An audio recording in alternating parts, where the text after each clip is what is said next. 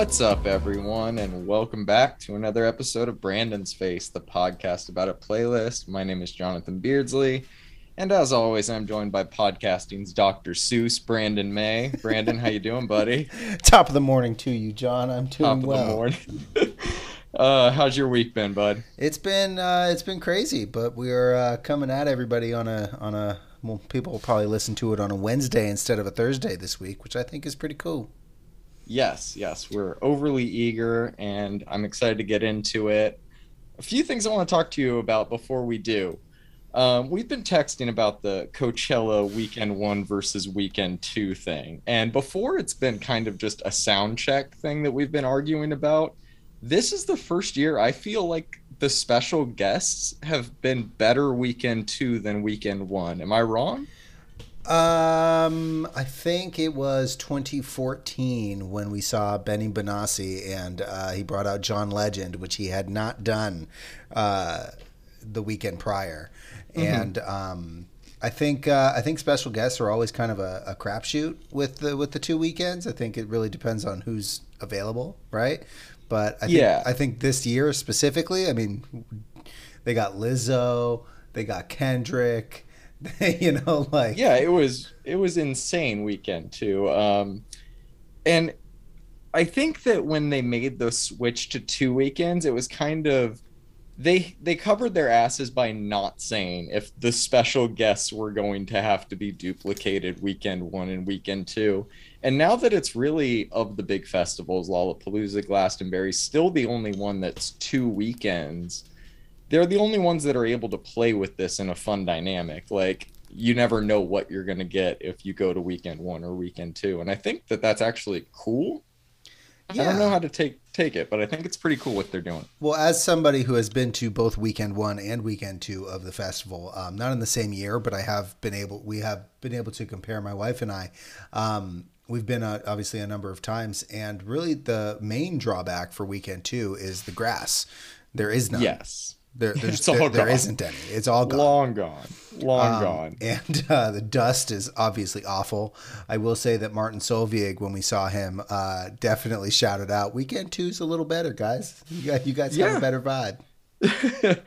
yeah, I, I agree. I'm I'm going to be team weekend Two if I ever go again. Yeah. Um, all right, one more thing I want to talk about before we get into this. Have you heard about the Jay Z Rolling Loud 2001 thing on YouTube? No. So there is a YouTube channel called Hip Hop VCR, and this guy has just a bunch of old tapes of hip hop history, and he's been slowly uploading them. And he has one that's like somebody shot from the balcony of a 2001 Rolling Loud show where Jay Z debuted Takeover, and it's Wow. a fucking insane. He has the whole concert, beginning to end. That's insane. At the end of the concert, Jay Z goes into the back and comes out with fucking Michael Jackson. no way. Michael Jackson on stage with Jay Z and uh, like all of Roc Nation behind him. Everyone's going fucking crazy. Michael's just doing like his, you know, peace sign thing. And then like it's just weird. And then like it's fucking awesome, but weird. And then uh like Jay Z's like, you want to say anything? And he like gives Mike and Mike's just like, I love you all. And like everyone just loses their shit and he I mean, just walks obviously. off stage. Yeah. Um, we'll throw that in the show notes because it's incredible. And I I everyone should give him a follow if you're a fan of hip hop and are on YouTube because it's a really, really fucking cool page so far. And he's just getting started, it looks like. Awesome. Yeah, that's really cool, man. Yeah, fucking fucking cool. All right, let's get into this, man. Uh please like, follow, subscribe, all that fun shit. Um, let's get into this with the singles and EPs first. We got a new one from The Smile, aka not Radiohead, called Free in the Knowledge. So I love this. I think his voice sounds incredible. I like the orchestral elements of the song, and they add a nice emotional depth to it, in my opinion. But I don't know how you're gonna receive this one. How did you like this? All right. Let me see here. So this is okay. I have been whelmed with the singles so far. Um, I'm still looking forward to hearing the album because it's kind of one of this specific song is one of those songs that may sound really good given the context of a full album. So I am open to receiving this uh, this whole album with uh, um, with praise, but so far I'm whelmed. Yeah, I think that's a fair takeaway. Um, Whereas, like, I'm very passionate in defending how good Radiohead is to you. I don't think I could share that same passion about the smile thus far. But I do think if you're a big fan of Radiohead, you're obviously going to like this project. Yes, I, I definitely will agree to that. All right. Let's move on to this new one from Soccer Mommy called Unholy Affliction. Did you like this? Uh, yeah, I did. It's a little different than I was expecting, but I liked it. It kind of sounds like something you'd hear at the Bronze from Buffy the Vampire Slayer. I got that kind of vibe from it. You know, the distortion pedals they use on this one, uh, they're pretty cool. That's that's exactly what's creating the effect that I'm talking about too. That that very 90s distortion. Love yep. it. All right, man. Let's go on to this next one from Raven Lenae called MIA. I threw this on here because I enjoyed an EP she put out in 2018 called Crush this one didn't do anything for me. I'm just not a big fan of dance hall R&B, but I thought her voice was good on this. It's just kind of a forgettable track to me. What did you think? It's not really my style, man. I didn't hate it. Like I didn't like actively dislike it. I don't have yeah. any bad words to say about it. It's just not my thing. I figured that would be your takeaway, but every once in a while there's an R&B song I'm super underwhelmed on that you end up somehow really like liking. so I was curious if that would be one, but I'm super glad to fair. know we're on the same page. We are. All right, man. We got two songs from Andrew Bird here called Atomized and Underlands. I've heard this guy's name for a long time, but never listened to his music. My wife said she likes some of his older music, so I figured I'd throw it on. Much different than almost anything we've covered before, I think. It, it feels like a throwback to kind of the Elvis Costello era mu- of music. Uh, he's got a really great voice. The instrumentation is interesting, but I don't know if I see myself revisiting these songs like after this week personally. Do you know of him as an artist, and what did you think of these songs? I've never heard of the, never even heard the name. Um, I okay. thought that this is good music. Um, it is. I, I, I think what I mean by that is like kind of like what you said. Elvis Costello is good music, but I don't I don't listen to Costello ever. So exactly yeah, yeah, that's my takeaway too. Uh, I believe these are singles from a new album. Maybe we'll throw it on if it's a slow week. Yeah. Okay, man. Let's move on to this new one from D Smoke called Glide featuring Andre Harris. I'll go first, man. This one didn't do much for me. I think it would be a good album filler, but I don't know if it needed to be a single. Uh, I'm I'm a big fan of D Smokes, and I loved his 2020 album Black Habits, and I recommend you and anyone else listening check it out if you haven't heard it already because it's incredible. But this one just didn't really hit me that much. What did you think?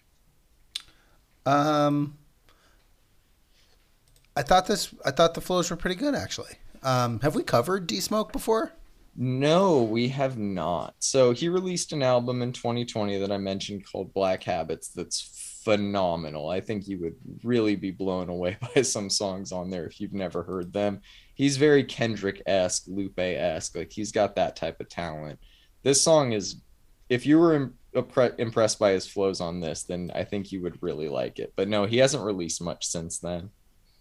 Oh, okay. Yeah, because I, I, I don't remember covering him. So no, we haven't. He's kind of been under the radar, but uh, maybe we'll get into that a little bit later. He's featured on a song we'll be talking about shortly as well. All right, neat. All right, man. You ready to move on to this new one from the Viagra Boys? Ain't no thief. yeah, I'm gonna start, man. I love this band Please. so much. I know uh, you do. The song is absolutely hilarious, and just like Duck Sauce, they clearly don't take themselves very seriously. Uh, the song fucking rips. So, dude, it the guitar sound at the beginning sounds like something straight out of like 90s pro wrestler entrance music. Uh, i'm not mad at it. What's funny is uh, the uh, the the cover art for the single is uh, and I don't know if there's like an impending album or maybe maybe they just wanted to record a song in between weekends of Coachella or something but uh, the it, the song title is Ain't No Thief but the the album cover is Lighters which is I think we can all agree is the most commonly stolen item ever. They're just lost. You no, just lost it. No, bro. I'm sure you've pocketed some of my lighters in the past. Oh, probably, probably, and I'll help you look for it too. um, you know what this song needs? A Bloody Beetroots remix. That's what it needs. Are you it's sure? Perfect for Are that. Sure? Yeah. Oh, it does. Trust me. Trust me. All right, Bloody Beetroots, you heard it here. Get to it. Sir Bob, make it happen, please. All right. Let's move on to this new one from uh, We Came as Romans and Brand of Sacrifice called Dark Bloom.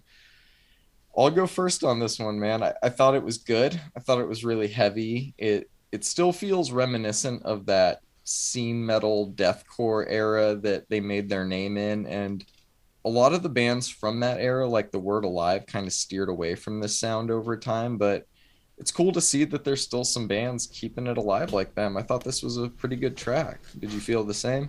Uh, I thought this song was fucking great. Um, have you heard of Brand of Sacrifice? No, I have not. So, Brand of Sacrifice, I had a colleague tell me about uh, this band a couple of years ago, I think now, and they did an EP at least about a, uh, a manga that I've never read, uh, Berserker. I don't know if you've heard Mhm. of it.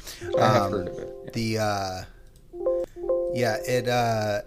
I thought the song was fucking great. I've seen We Came as Romans, and uh, they're really good. Yeah, I, they came along right as I was kind of fading out of the scene, but they were always one of those bands that I, I remember around that like sleeping with sirens word alive time and it's cool to see them like i said still growing still fucking making badass metal Yeah, we saw them open for uh, me and my buddy Justin saw them open for Parkway Drive, and that was a pretty cool show. Oh that's fucking awesome love parkway drive Boneyards, bro. yes yes maybe we'll get to cover some new parkway drive soon that'd be awesome That would be that'd be a good time. all right man we do have some new drugs to cover you want to talk about that I love new drugs. Um, dude, this album is going to be great. Craig's voice sounds really good, and it feels like the whole band is putting a lot of passion into this project, which I think is really awesome. Um, I'm a big fan of the drumming on this track, and it works really well, and it's really reminiscent of translating the name. Um, for some reason, though, I because I, I got interested in it. For some reason, I can't find out who the drummer is. Is this a drum machine? Am I to assume this band has no soul, John? It is not a drum machine, no. I think if if anything, it's a studio drummer. But Could be. uh, I, I'll look into it for you. I, I agree with everything you said, man. All the singles have been great. I think, much like you, I'm just happy to be hearing Craig Owens' voice on a regular basis again. and not his solo stuff. I've never been really a fan of his solo stuff. It's really too Anthony. It's uh, it's too um, Conor Oberst esque for me. I, I really like Craig Owens in this kind of energy. Do you remember when he went back to Chiodos and they released that album? I think it was called Devil. Are we like, supposed to talk mid- about that? 2010s is it the same anger of the scene um but yeah see like i feel like he he was active and he was active beyond the solo stuff it's just it it wasn't hitting the same this is this feels like old craig owens is back and i think you and i are both just super excited about that Right. all right man oh boy let's move on to this new one from sigrid and bring me the horizon called bad life You know, I saw this released as well, and I didn't add it on purpose. And then I look at the playlist, and I'm like, "Damn it, John!" If there's something that we're gonna do, Brandon, it's we're gonna review every Bring Me the Horizon song. For, it's too like it's too interesting to watch and listen to, not to. You know, good or bad. Like this is I'm along for the ride. Okay, it's a show. Uh, yes, exactly. i just, I think this song is fucking lame. So I'll just say that first and foremost. I think I think it's a perfectly inoffensive pop song, but why Bring Me the Horizon is associated with it is beyond me. And I'm not I'm not even as like surprised about their Ed Sheeran collab as I am about this. Like I, I don't know. I'm not even mad it's a softer song. Don't Go featuring Lights is one of my favorite Bring Me the Horizon songs. I'm just mad that this isn't a good song. I, so I don't know who Si- Sigrid is, but um, I actually thought I, I tried to find something good about this song, and the harmonies on the back end of the song are actually pretty decent. Everything else about the song is meh. Uh, Oli's voice is not suited for this type of music, at least solo singing. Um, God no. they look, man, they should just fucking rebrand, or it should at least be featuring Oli Sykes instead of Bring Me the Horizon. I agree. Um, and uh, it, it's kind of just becoming trendy now because Bring Me the Horizon is such a huge band. It's trendy to like put them on your track. You know, you're gonna you're gonna gain followers from like the metal field or something, as if people who listen to metal still listen to Bring Me the Horizon. You know, or at least like Good they used point. to. Yeah, exactly. I think that's well said. Um, what they've become is just slightly baffling, but I don't know. Just most of their pop crossover stuff hasn't been as bad as this, but this No, is this was this bad. is kind of yeah. This was this was the chain smokers bad. Um, we'll just leave it at that. All right, man. We got a new one from Megan Thee Stallion called Plan B. This this is hard as fuck. If man. you was Uh, wondering, I'm still that bitch.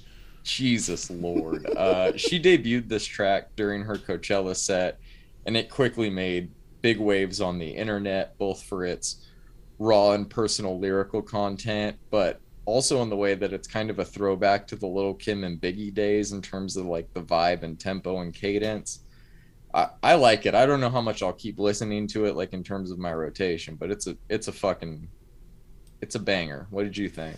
Yeah, I loved it. Um, I don't actually like a whole lot of Meg songs, but this was good. Um, she can really rap. Yeah, I've I'm, I feel the same way. I've never been a huge fan of hers, but I've never questioned her ability to rap, and this is her proving that you should never question it because this is fucking great. All right, man, you ready to talk about this Matt Lange hybrid remix of Quiet Symphony? Yeah. So, had you heard of Hybrid? No, I've never this? heard of hybrid before this. You know, it's funny, man. I uh, I love Matt Lange's music, and I like the majority of the remixes that come out of his music. And this song is a banger, man. But it it none of the remixes ever really quite touch his original mixes, which I think is a huge, huge accolade for for Lange. Yeah. Um, I mean, we actually talked about that a little bit a few we- weeks ago with the Crystal Method one because I was like, this remix is incredible, but what's crazy is it's still not better than the original. exactly. Um, if you remember, I did not like the original mix of this song very much at all. I think that this remix is better than the original, uh, but probably not one I'm dying to revisit. It was good though. It was good though. I'll I check out more hybrid though if you think I should. You know, I had never heard of hybrid either, so I'm interested to. I, I did click follow on the Spotify, so we'll we'll see what happens. Yeah, I'm sure we'll get an update soon. All right, man. Let's go on to this new one from Hot Since '82 called "Out the Door." Tell me about it. Hot Since 82 has a really has a thing for catchy bass lines, um, and this track obviously is no different. I think he does a really good job of blending modern and old school house together. Um, I think he, I think that it's a really good blend of two different eras of house music because you can hear, you can kind of hear that Basement Jaxx kind of bounce, but you can feel that kind of modern deep house bass line, and I think that that is impressive to say the least. I agree, man. Uh, th- this song's a party. It's it's a very short party, but it's a party. Right, for very Um, short. It's clearly it was clearly released or written so he could mix it into his sets, almost as like a filler, but like it's a Yeah. pretty good filler, man. Which, oddly enough, it does kind of give me Vegas pool party vibes. Which, now that I think about it, isn't that great of a thing to think about. So, I don't know. Maybe I'll have to reassess how much I like it. But I did like it last time I heard it. okay, let's let's move on to this new one from Warpaint called Hips. I guess my newfound love of their music was short-lived because I didn't love this one. I really only liked that one single so far. Yeah, this is probably my least favorite of the newer singles. Actually, did you you enjoyed this one? Yeah, man, her voice is great. That tasteful and subtle sax about the midway through this through through the song. I don't know, man. I think that this was fucking awesome. I don't know. I'm I think that when the album comes out, it might all hit me once I'm like in the headspace and I'm hearing all these songs back to back to back. It feels like that type of music to me. Hearing it like like I'm saying in between a uh, a hot since 82 song and an easy life song just maybe isn't the best headspace to receive it receive it in, but um I'm still excited to hear the album. So That's fair. All right, let's move on. Speaking of that new one from Easy Life, they released a new one. They, he, I'm not sure, uh, called Beeswax, man. Uh, the artwork for this one is fucking incredible. I, I love it. Is it on our YouTube right now for people watching? Yes, yes, it is. Okay, great. Then you know what I'm talking about. uh, this, this song feels like classic Easy Life, man. It's kind of got that Glass Animals adjacent indie pop, hip hop feel to it that not a lot of artists can pull off. When he goes into that higher pitch flow, it kind of reminds me of MC Chris, though. So I think I need a collab, or better yet, give me an Easy Life cover of Fett's Vette. That's what I want now. oh my god. Imagine dropping that at Coachella. yeah, man. How did you like this one? I don't know, man. Mind your own beeswax. Yeah, Joe. Uh, I don't understand the kind of weird high pitched vocal change, but otherwise, the song is really cool and really groovy. I agree, man. Um, you didn't really like his last album much, so I was hoping you would like this track. Yeah, um, I, I I didn't like, and I really tried. So I, I did like this track more than I liked the majority of his last album. So yeah, I think I came to an agreement like with that. you. Skeletons was a banger, but I came to an agreement with you that it was not not his best. All right, let's move on to uh, this new one from Arin Ray called "The Mood," featuring previously mentioned D Smoke. I thought this one was just okay. They both do their thing on this song, but it just feels good when it should feel great for how talented both of them are. Aaron has some incredible R&B songs. This just isn't one of them to me. Did you end up liking this one? Uh, yeah, man. But you kind of hit the nail on the head. Arin has a good voice, um, and D Smoke's verse is really good. But it's what is it missing? It's missing something. Just missing something. I don't know. They should have brought they in to do drums on this or something. It just it needs some something. Yeah, I agree. Maybe a Tone Stith verse. That would have that would have spiced this up. Needs that higher register too. I don't there know. it is. That, that's an interesting idea full of interesting ideas. Um, let's move on to this new one from Pig and Dan called Foundation. Techno. Tell me what you think about it. Techno.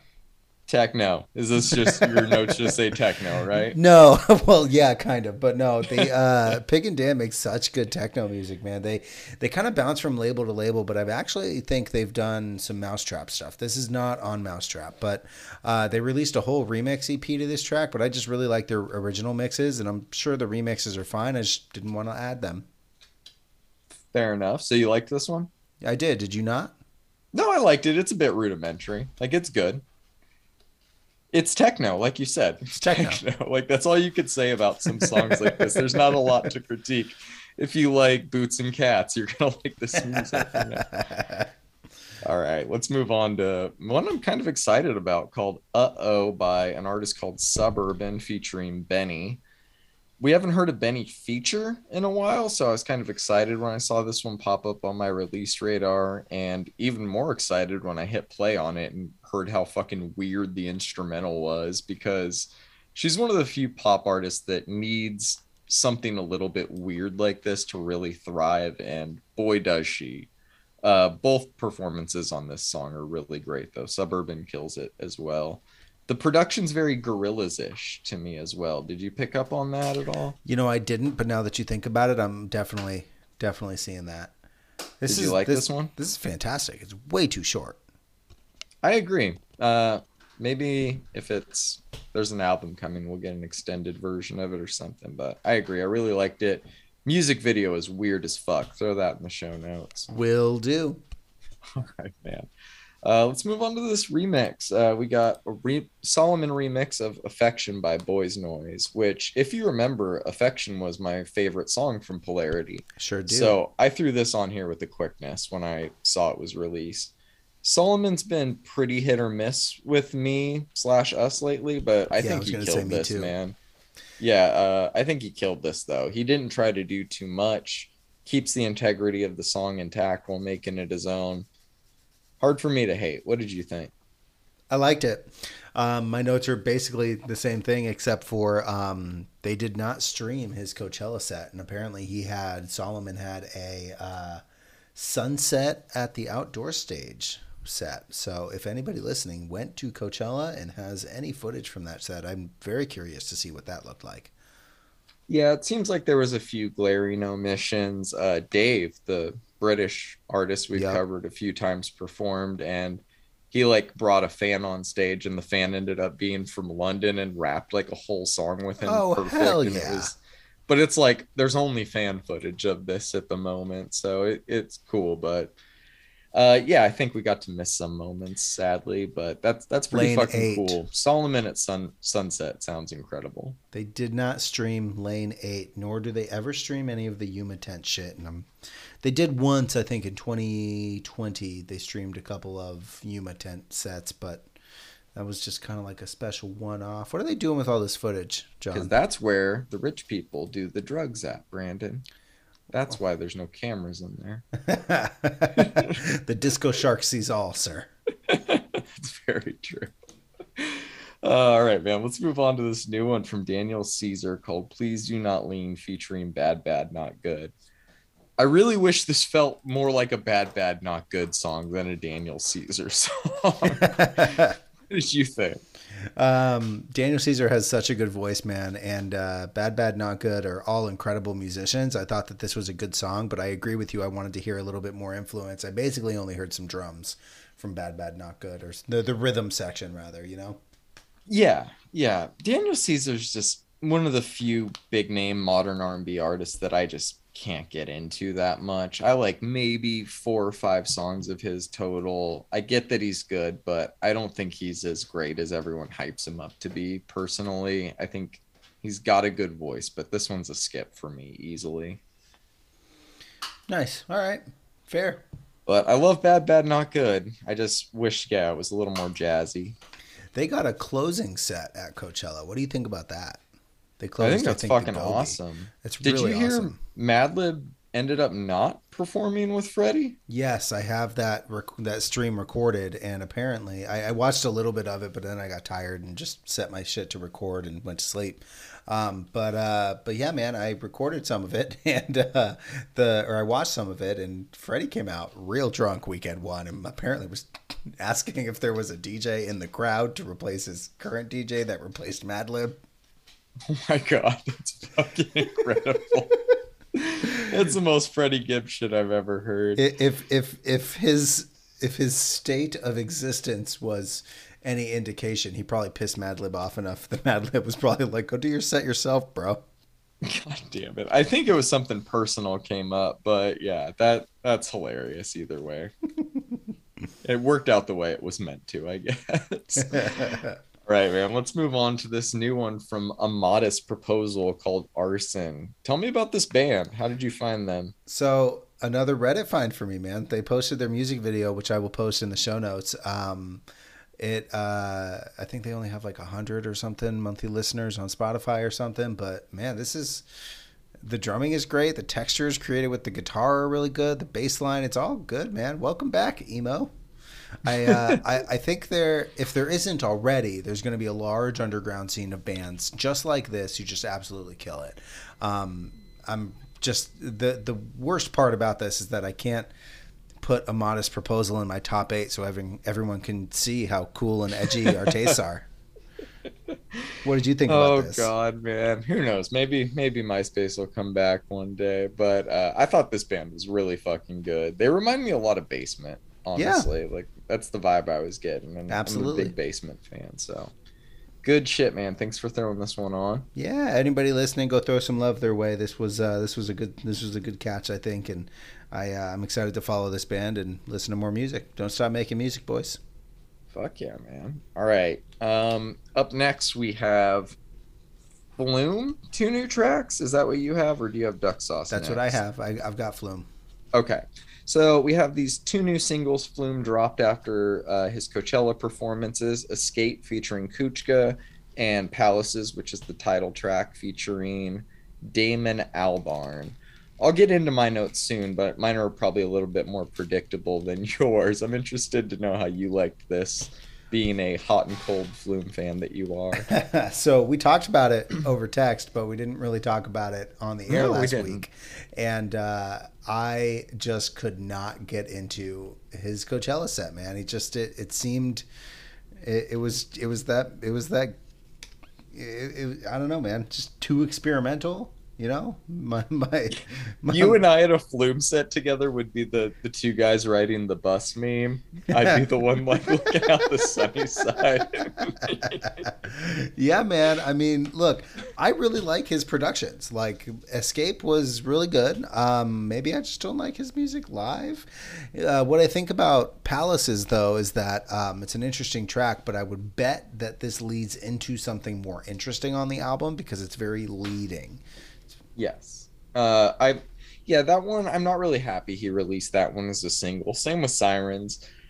Like not much happens for three of the five minutes of that song. So I feel like it could have waited, honestly. I'm with right. you on that. Um, Escape feels like like the Flume I was expecting. I knew I was gonna get a Kučka vocal on this album somewhere because she is to his music what Zoe Johnston is to Above and Beyond's music.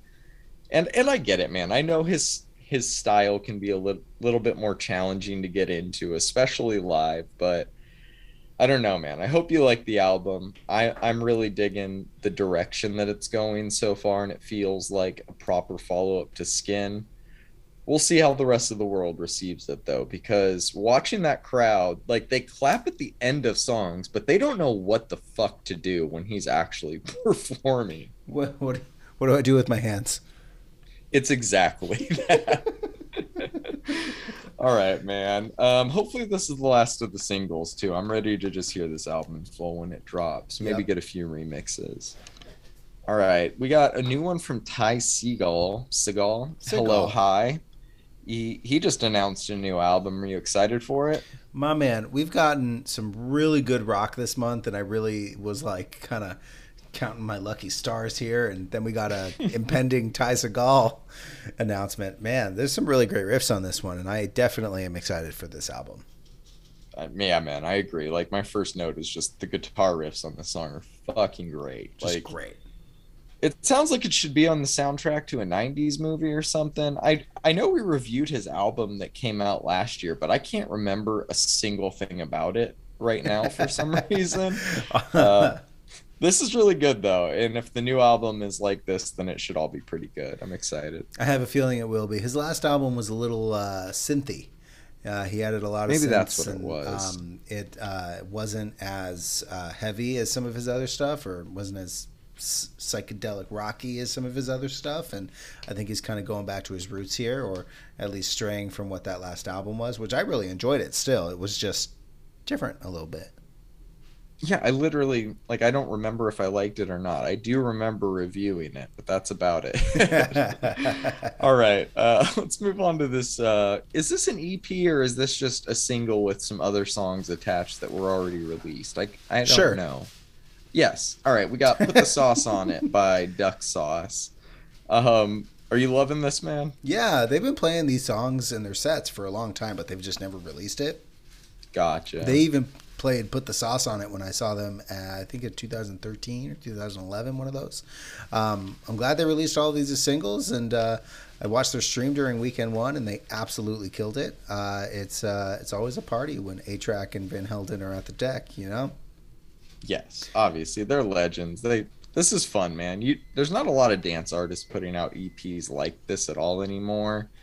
I enjoyed all of these. I think my favorite was the the requack of mesmerized though. That's probably my favorite song on here. Um, I will. I'm I'm gonna go ahead and throw it in the show notes because people need to hear it if they have not. They put out a uh, 2013 essential mix that I listen to once a year, whether I need to or not, and. Uh, one of my favorite parts is when they're when uh, Pete Tong, you know, tells them to, you know, t- tell us about your essential mix, and they go, well, these are all songs that we shopped to, you know, Mariah Carey and Madonna, and everybody said no. Um, and some of these beats we found on archaeological dig sites. they just they take nothing seriously, and uh, it is it's really refreshing to to to see people just having fun, man. You know. Yeah, man, that's what it's all about. I fucking love it. Yeah. All right, you ready to move on to the albums? My man, I, I think I, I, I, I, yeah, let's do it. Let's go. Okay. All right, first up, we have a new one from Fontaines DC called Skinty Fia. Let me know how you're feeling about it. Whoa. Uh, I, I can't stop listening to this one, man. They wrote a beautiful opener to the album with in our Crisio, I can't pronounce that, but it's fucking great. Um, the droning guitar, his Irish accent, the hi hats kind of building, the vocal harmonies happening in the background, just, uh, just amazing. Um, the breakbeat and the crescendo on the on the opener really define this whole album. Um, dude, to me, there's no skips on this one. Uh, the drumming is fantastic throughout. There's some really interesting riffs on this record for how kind of like subdued the vibe is, you know? Mm-hmm. Um, everything seems really intentional and well thought out. Bloomsday is not only a great song title, but a fantastic song. Um, the single they released right before the album drop um, Roman Holiday is also very good. Um, I love the guitar on this one. It's got this kind of beachy grunge thing going on. Is that a fucking accordion? God, what a cool thing, man! This, the, even the title track, Skinty Fia, is catchy as fuck, man. I could not stop listening to this album. In fact, I just got my uh, uh, email that my pre-order has shipped, and uh, we got a really good piece of rock music this uh, this week, my man. I gave it a nine out of ten. My standout was Roman Holiday. What did you think Man, about this? Roman one, Holiday was really good. I'm I feel like I didn't get to like properly enjoy it as a single because of how close it came out to the album. But that, that's right. a really good track. Uh, I really enjoyed listening to this album so far. I liked all of the singles, and I feel like the album delivers on everything that the singles had and then some. I've listened to it in its entirety about three times, and the tracks I always find myself looking forward to the most are like Jackie Down the Line, Skinty Fia, Roman Holiday, I Love You. Uh, those are my easy standouts. But this album will definitely be in my rock rotation for a while. But I do think that there's a ceiling to the amount of this specific style of like Irish post punk that I can listen to. I think it's a little bit slower than I usually prefer but I still think this is a really good album. I gave it a seven. If we were doing decimals, I'd probably go seven five on this one. And Fair. I Love You is my standout. I I really like that one. It's a good song. It's fantastic, man. Um, I haven't really seen any of the music videos or anything for this album yet, so maybe I'll look into that, see if fleshes out the the concept a little more for me. Maybe, and I think I think uh, I've been really into kind of the post punk scene since I discovered who IDLES was, and um, Fontaines DC put out an album. I think it was 2020. Um, that was really really good that I enjoyed. Um, Protomartyr and all of these bands that are just kind of like pushing post punk to where I think it needs to be, which is in front of the scene. Is uh, it's it's different, and I think it takes a little bit of getting used to. And I think I've listened to this album like six times, maybe even like eight. Like shit, man. Like it's it's been like a Sean repeat, man. I don't blame you, man. It's been really good every time I listen to it. But the reason I did not listen to it that many times is because of the next album we're going to be talking about. Let's go. Let's get is, into it. Is Pusha T's new album, It's Almost Dry. Oh, Jesus Christ. Uh, I'm going to go first on this one. Please I've do. probably listened to this one like 20, 25 times. No joke, no hyperbole. Uh, this year in hip hop has been insane so far. And we've had really great albums from artists like Ben Staples, Denzel Curry, Conway the Machine, Saba, and many, many more. But Pusha T isn't competing with any of them. He's in a different stratosphere altogether, where he's really only competing with himself at this point in his own legacy and you might like another rapper or album more but you can't say he isn't the very best at what he does. And that is these high art coke raps. And if that isn't your thing fair. But if it is and you try to say that he isn't the best to ever do it then you're just lying to me and yourself honestly. Um, I could skip a review of this album and just read my favorite bars from it for the next five to 10 minutes to prove my point, but I don't think that would do them any justice. Uh, look, man, I think that this is a perfect album to me. Daytona was my favorite album of his to date, and I think he topped it with this. My f- review after my first listen just said it's like Daytona but longer, which is pretty much all I could ever want going into it. Like we pretty much got Daytona 2 with another Daytona like record produced by Pharrell on the same album. And I hope everyone understands how monumental this is. A push album full of some of his best bars ever produced entirely by Kanye and Pharrell. Like, that's fucking insane and further speaks to the level that he's operating on. Kanye, for all of his many problems, always seems to compartmentalize his personal baggage when he's working with Push. And I think that is because Pusha T always inspires people to be like the most authentic versions of themselves as possible when listening to and especially when working with him. And in the year we got five different albums in 5 weeks that Kanye produced, Push's album was the only one to not have any weird delays or bullshit with the drop. He has become a master visionary and goes through great measures to make sure exactly what we're hearing is the what he envisioned.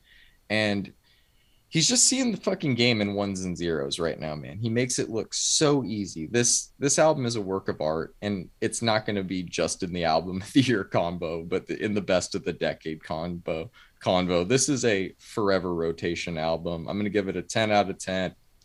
I can't pick a favorite, man. I don't know. Fucking Diet Coke. I call my bluff. Brambleton. You could pick for me. I don't really care, but incredible album. I'm sure you knew I felt that way going in, so I'm excited to know how you feel. All right. So I'm going to start with the things I didn't like about this album. Okay. Um, I wanted Push to get a little bit more vulnerable. And you can do that while still talking about selling cocaine. I mean, fucking Saba did it, right? Um, it, it, he he didn't do that. Okay, um, we've heard a lot. We, we have heard a lot of rap this this year that goes hard and still talks about selling drugs, but we, we go a little bit deeper.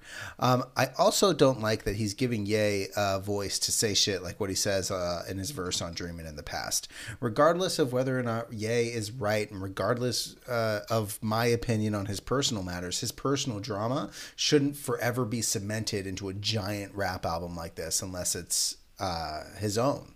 What's right? the unless specific line you're referencing? I can't think of it off the top of my head. The kids ain't safe unless daddy's home or something like okay. that. Okay. Okay. Basically implying that the kids are in danger if Kanye West is not there, which is again, all of my personal opinions aside, this should be on Kanye's album, not Push's album. Okay. Um, Fair. All right, on to the things I really liked about this album. Uh, the production on both the Kanye tracks and the Pharrell tracks are honestly insanely good, man. They go off and they really killed it. Brambleton is the best opener for this album. I can only imagine how he kind of like sat there and was like, "What, what are we going to open this album with?" And it, it, it probably wasn't a long discussion after hearing the beat that Pharrell did for Brambleton.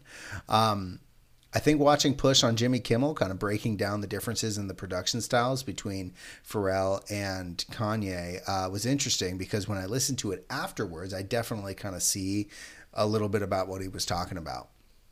Yeah, yeah, that was cool. Thanks for sending me that, by the way. Yeah, let's throw it in the show notes. I think Jimmy Kimmel is a little cringy, but it's it is what it is. Um, I, I think I liked the Pharrell tracks a little better, to be honest, which is not something I thought I'd be saying about a Push album. Interesting. Okay. Um, Daytona was a pivotal moment in rap history, and Push really did something special with that. And dare I say, he matched it here. I don't think he beat it, but I think he matched what he did with Daytona. Um, I, I do think we it was Daytona too. I think it was just a longer Daytona. Um, he did definitely match that energy. Uh, this album goes hard. It's definitely one of the best that's been released this year. Easy to listen to and not much to digest, as it's basically all the same. Quote unquote. I sell cocaine, or more appropriately, I sell rap about selling cocaine because it works, and it yes. does, and it really works for Push, and that's awesome. Also, I'm surprised you didn't mention it, bro. We got a Malice verse on a Push song basically it's a Clipse song on this album. It is a Clipse um, song. there aren't uh, there aren't any skips on this one. Uh, there are some moments within this, the record that I could have done without, but overall, sure. some fucking bangs. I know you felt the same. I gave it a nine. My standout though was "Open Air." I think this is a quintessential Pusha T track. Yeah, "Open Air" is phenomenal. Uh, I feel like yeah, the album cuts are like the less the ones getting the less attention, like just so you remember, in open air, call my bluff. Those ones are real, like where it's just push rapping, or kind of some of the best yep. moments on the album. Uh, what did you think of rock and roll? It being quote unquote Kanye and Kid Cudi's last collaboration ever. Um, I I think we've talked about it. I don't really like Kid Cudi much unless he is doing a solo Man on the Moon. Do you remember when you got drunk and bought the Kids See Ghost vinyl? Fun fact: it's on my wall right now because uh, Incredible art. We yeah I we, mean, li- we like the cover art. It matches with our with our vibe in our living room. Isn't that Murakami? Yeah. Yeah. Incredible art, of course. I don't blame you for that. All right, man. Well, I'm sure we'll be talking about that one later in the year. So let's move on to this new one from the psychedelic porn crumpets called Night Gnomes. You want to go first on this or me? And the winner for the best album title of the fucking year goes to Psychedelic Porn Crumpets. It isn't Kendrick Lamar. This I don't Dick know, Tracy man. concept. Night album. Gnomes is fucking great. It's Dick Tracy concept album.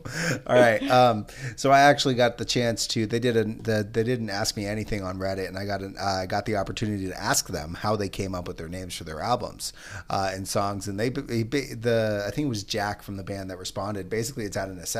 They would name their songs like one A or A point two, and then he wouldn't remember what the song like what song it was that they were that they were working on. So they just ended up putting weird fucking names to it and i think that that is awesome. That's Um, fucking great.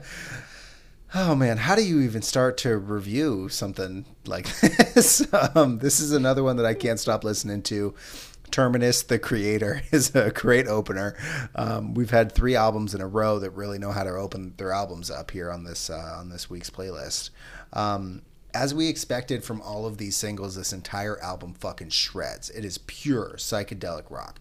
We've got guitar solos, we've got some jams, we've got great great drums, we've got violins, we've got acoustic guitars. There's a whole lot of weird music that just somehow still comes together.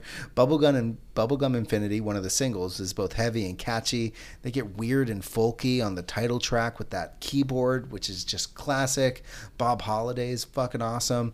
There's so much melody in the vocals and just absolute shredding behind it. Um, Microwave Dave is short and super fucking trippy. Um, and that seamless transition into the mega heavy acid dent was just awesome. Uh, I have one of my favorite lines from the album here. Have you been munching on lemons lately? Because that's all that seems to grow out of your mouth from your bones. I don't know what it means. I just loved the line. um, I love this entire album, and I probably won't stop listening to this all year. I gave it a nine. Hard to pick a standout, but if I had to, it would be the title track Night Gnomes or Bob Holiday. What did you think about psychedelic porn crumpets Night Gnomes, sir? Well, Brandon, I thought that this album is full of so so many great riffs that it can almost be overwhelming at times to be honest Definitely. uh i just i really love that crunchy raw garage rock sound that they do so well and i like this album best when it's upbeat and on the verge of going off the rails which it is very often yeah, and basically the whole time. they're another band that just really nailed it with the singles. I think Lava Lamp, Pisco, Bubblegum Infinity, and Bob Holiday were like the top standouts on my first few listens through. But they're like you said, there's not a miss on this album, especially if you're into this style of rock. There is some tracks I didn't love quite as much as the others. Bread and Butter didn't do much for me. Microwave Dave didn't do much for me, but now that you're saying that it kind of leads into acid dent maybe i'll hear it a little differently both incredibly titled songs they just didn't end up doing as much for me as the others Listen But to I it thought again the in order. Okay i will uh, i thought the album was solid i gave it another seven i think lava lamp or bob holiday were, was my standout Nice. oh yeah man what is that three nines in a row for you Yeah, Oh, man. shit. this is a this is a crazy it's a week, bro. historic one It's a crazy All right. week. yeah i know man we all of april's been nuts honestly Right? All right, let's move on to this new one from King Gizzard and the Lizard Wizard, Omnium Gatherum. Is this another nine for you? No, it's not a nine. Okay. This is a 10. It's it's also not a ten. All right. Uh, please tell me tell me your thoughts on it. So, did I introduce you to King Gizzard and the Lizard Wizard on this podcast? Okay, so you Mhm. don't have much history with them.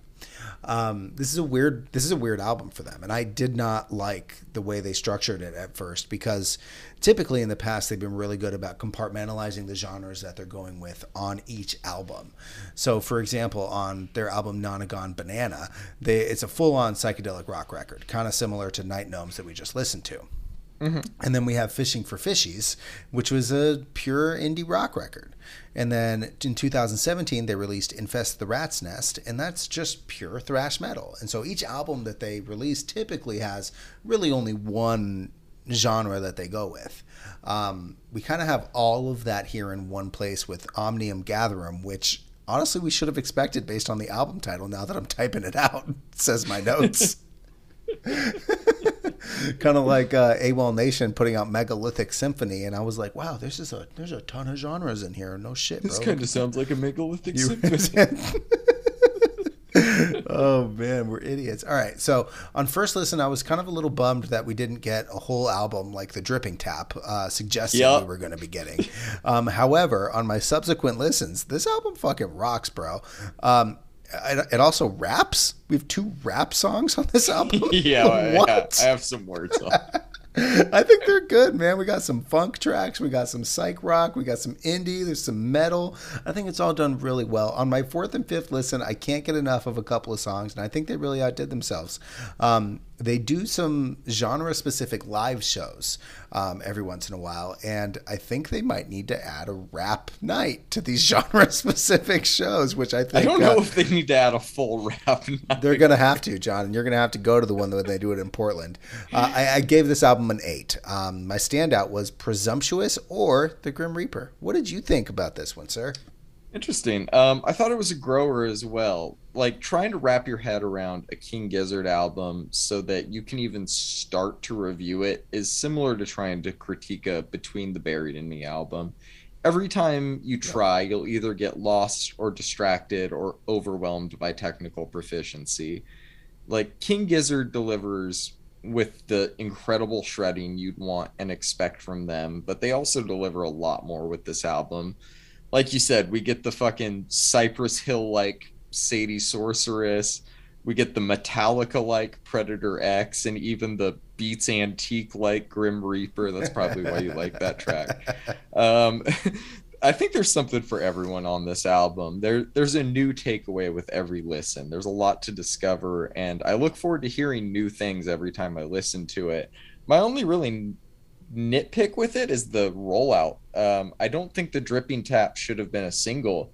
I think they should have just let people hear that for the first time when they hit play on the album for the first time. Super Because- agree. It's one of the most incredible shred heavy tracks I've ever heard, and I just think it could have been better appreciated in that way. But that aside, great album. I also gave it an 8 out of 10, and the dripping tap was my favorite. Nice. Yeah, it's such a good song, man. And what is it, 17 minutes or something like that? Yeah, it, it's almost 20. It's Yeah. 18, 17. So yeah, it's up got- there. I think we. I think you asked me how how long was this album was going to be, and if it was all of that, I would have really hoped that it was like three hours because I could listen to that. Yeah, yeah, me too. What's interesting is I think the second single was Magenta Mountain, and when you reviewed that, you're like, how are they going to put these on the same album? Like, is one going to be at the front and one going to be at the back, and they're just one after the other? yeah. exactly the way you heard them. Oh man, Uh, yeah, it kind it really threw me off, man. My first listen, I was like, "This is a weird fucking album," but again, man, it, it grows on you, dude. I've, I've listened to that a bunch of times. Go go back and listen to "Presumptuous" again because that song is top tier. I don't know what would you what you would even call that. Is that funk? Is that R and B? Is it like what like what is that? I I have no idea, but I'm going to go back and I will try to find a definition for you, buddy. Yeah, try to categorize that one for me. All right, let's cap this week off with this new release from Undeath. It's time to rise from the grave. I've been anticipating your review of this all week, so please go. Okay, so thank you. I was hoping you were going to let me go first on this one too. So uh, I mainly added this album because of that really weird and out of touch death metal pre-review that Pitchfork did. Um, you and I exchanged some fun texts. Um, after looking into the band, I see that they're currently touring in support of one of my favorite death metal bands of all time, Dying Fetus, and that is kind of a big deal to me. So I, I kind of like when you texted me that Pitchfork article, I kind of just had a breakdown. Um, and uh, I decided at that point that I wouldn't judge them until I had the whole album to listen to for context. So here it is. It's a it it's it's great death metal. Um, in death metal, I have always kind of categorized different bands by a number of different things, and I'll, I'll give you an example. Cannibal Corpse, fucking party. That is a party death metal band. They just you go to a Cannibal Corpse show, everybody's having a good time, everybody's drinking, they're you know they're they're they're cheersing all over the place. It's just a good time. Morbid mm. Angel, on the other hand, is really technical and really musical. Then you've got bands like Deicide, who like uh, I don't know, man, are they going to burn a goat on stage? You know, um, I think I think this band fits really well into the party death metal area. They really remind me of Chris Barnes era Cannibal Corpse, and that's a huge compliment in my opinion uh, the bass is tuned and it's used perfectly throughout the album, really reminiscent of the Bleeding. I think it was 1996 release from Cannibal Corpse. Uh, the vocals are great, the riffs are heavy. I think that's exactly what they were going for, though. Um, not only did they not reinvent any wheels here, but they took directly from Cannibal Corpse's play, play, playbook of quote almost comical gore lyrics and they did mm-hmm. it. I'm not trying to say that's a bad thing because it isn't. It's it is done very well but this band is to cannibal corpse as greta van fleet is to led zeppelin. It's a great cover band and they're not playing any covers and they're absolutely killing it. I thought necrobionics was a good song. I'm gonna give it a six. Interesting. Okay man. So that's fair. I think i think after sending you that article I, I had a feeling we would be reviewing their next release. And I know you had more than a few issues with that article, but none of it had to do with them as a band, particularly. Um, it had to do with the writer dismissing and glancing over a lot of bands to the point of almost disrespecting the genre that they're a part of. And I think Undeath is a really good death metal band, and their less serious approach to lyrics is great but they're far from the first band in the genre to do this. And I know we've already talked about this, and I don't want to re- relitigate that, but I wanted to quickly go over that to get to where we are now, which is finally getting to review new music of theirs because you know that I'm not an authority on death metal at all. So I'll have to defer to you on whether this is good or not. But as it relates to my personal taste, I enjoyed this album a lot more than I didn't, and I actually enjoyed it a little bit more than a lot of other metal we've reviewed this year, which I think says something to how good they are because we have reviewed quite a bit of it. Uh, this didn't make me a big death metal fan again, the way that Mom Jeans kind of resparked my love of pop punk, and I don't see myself revisiting it very often but I'd be lying if I said I didn't like it. I also gave it a six out of ten, and Enhancing the Dead was my standout. That track was fucking awesome. It's a good one. Well, man, I didn't know that this week would go by as fast as it did, but I'm fucking blown away by how much we've had to cover this month already. It's super overwhelming, and I'm having a great time breaking all of this down with you. Same, yeah. We've had some really good music, and I am building a uh, album of the year playlist. Uh, I'm I'm keeping it private though, so you can't so you can't lurk this year. Fair, fair, man.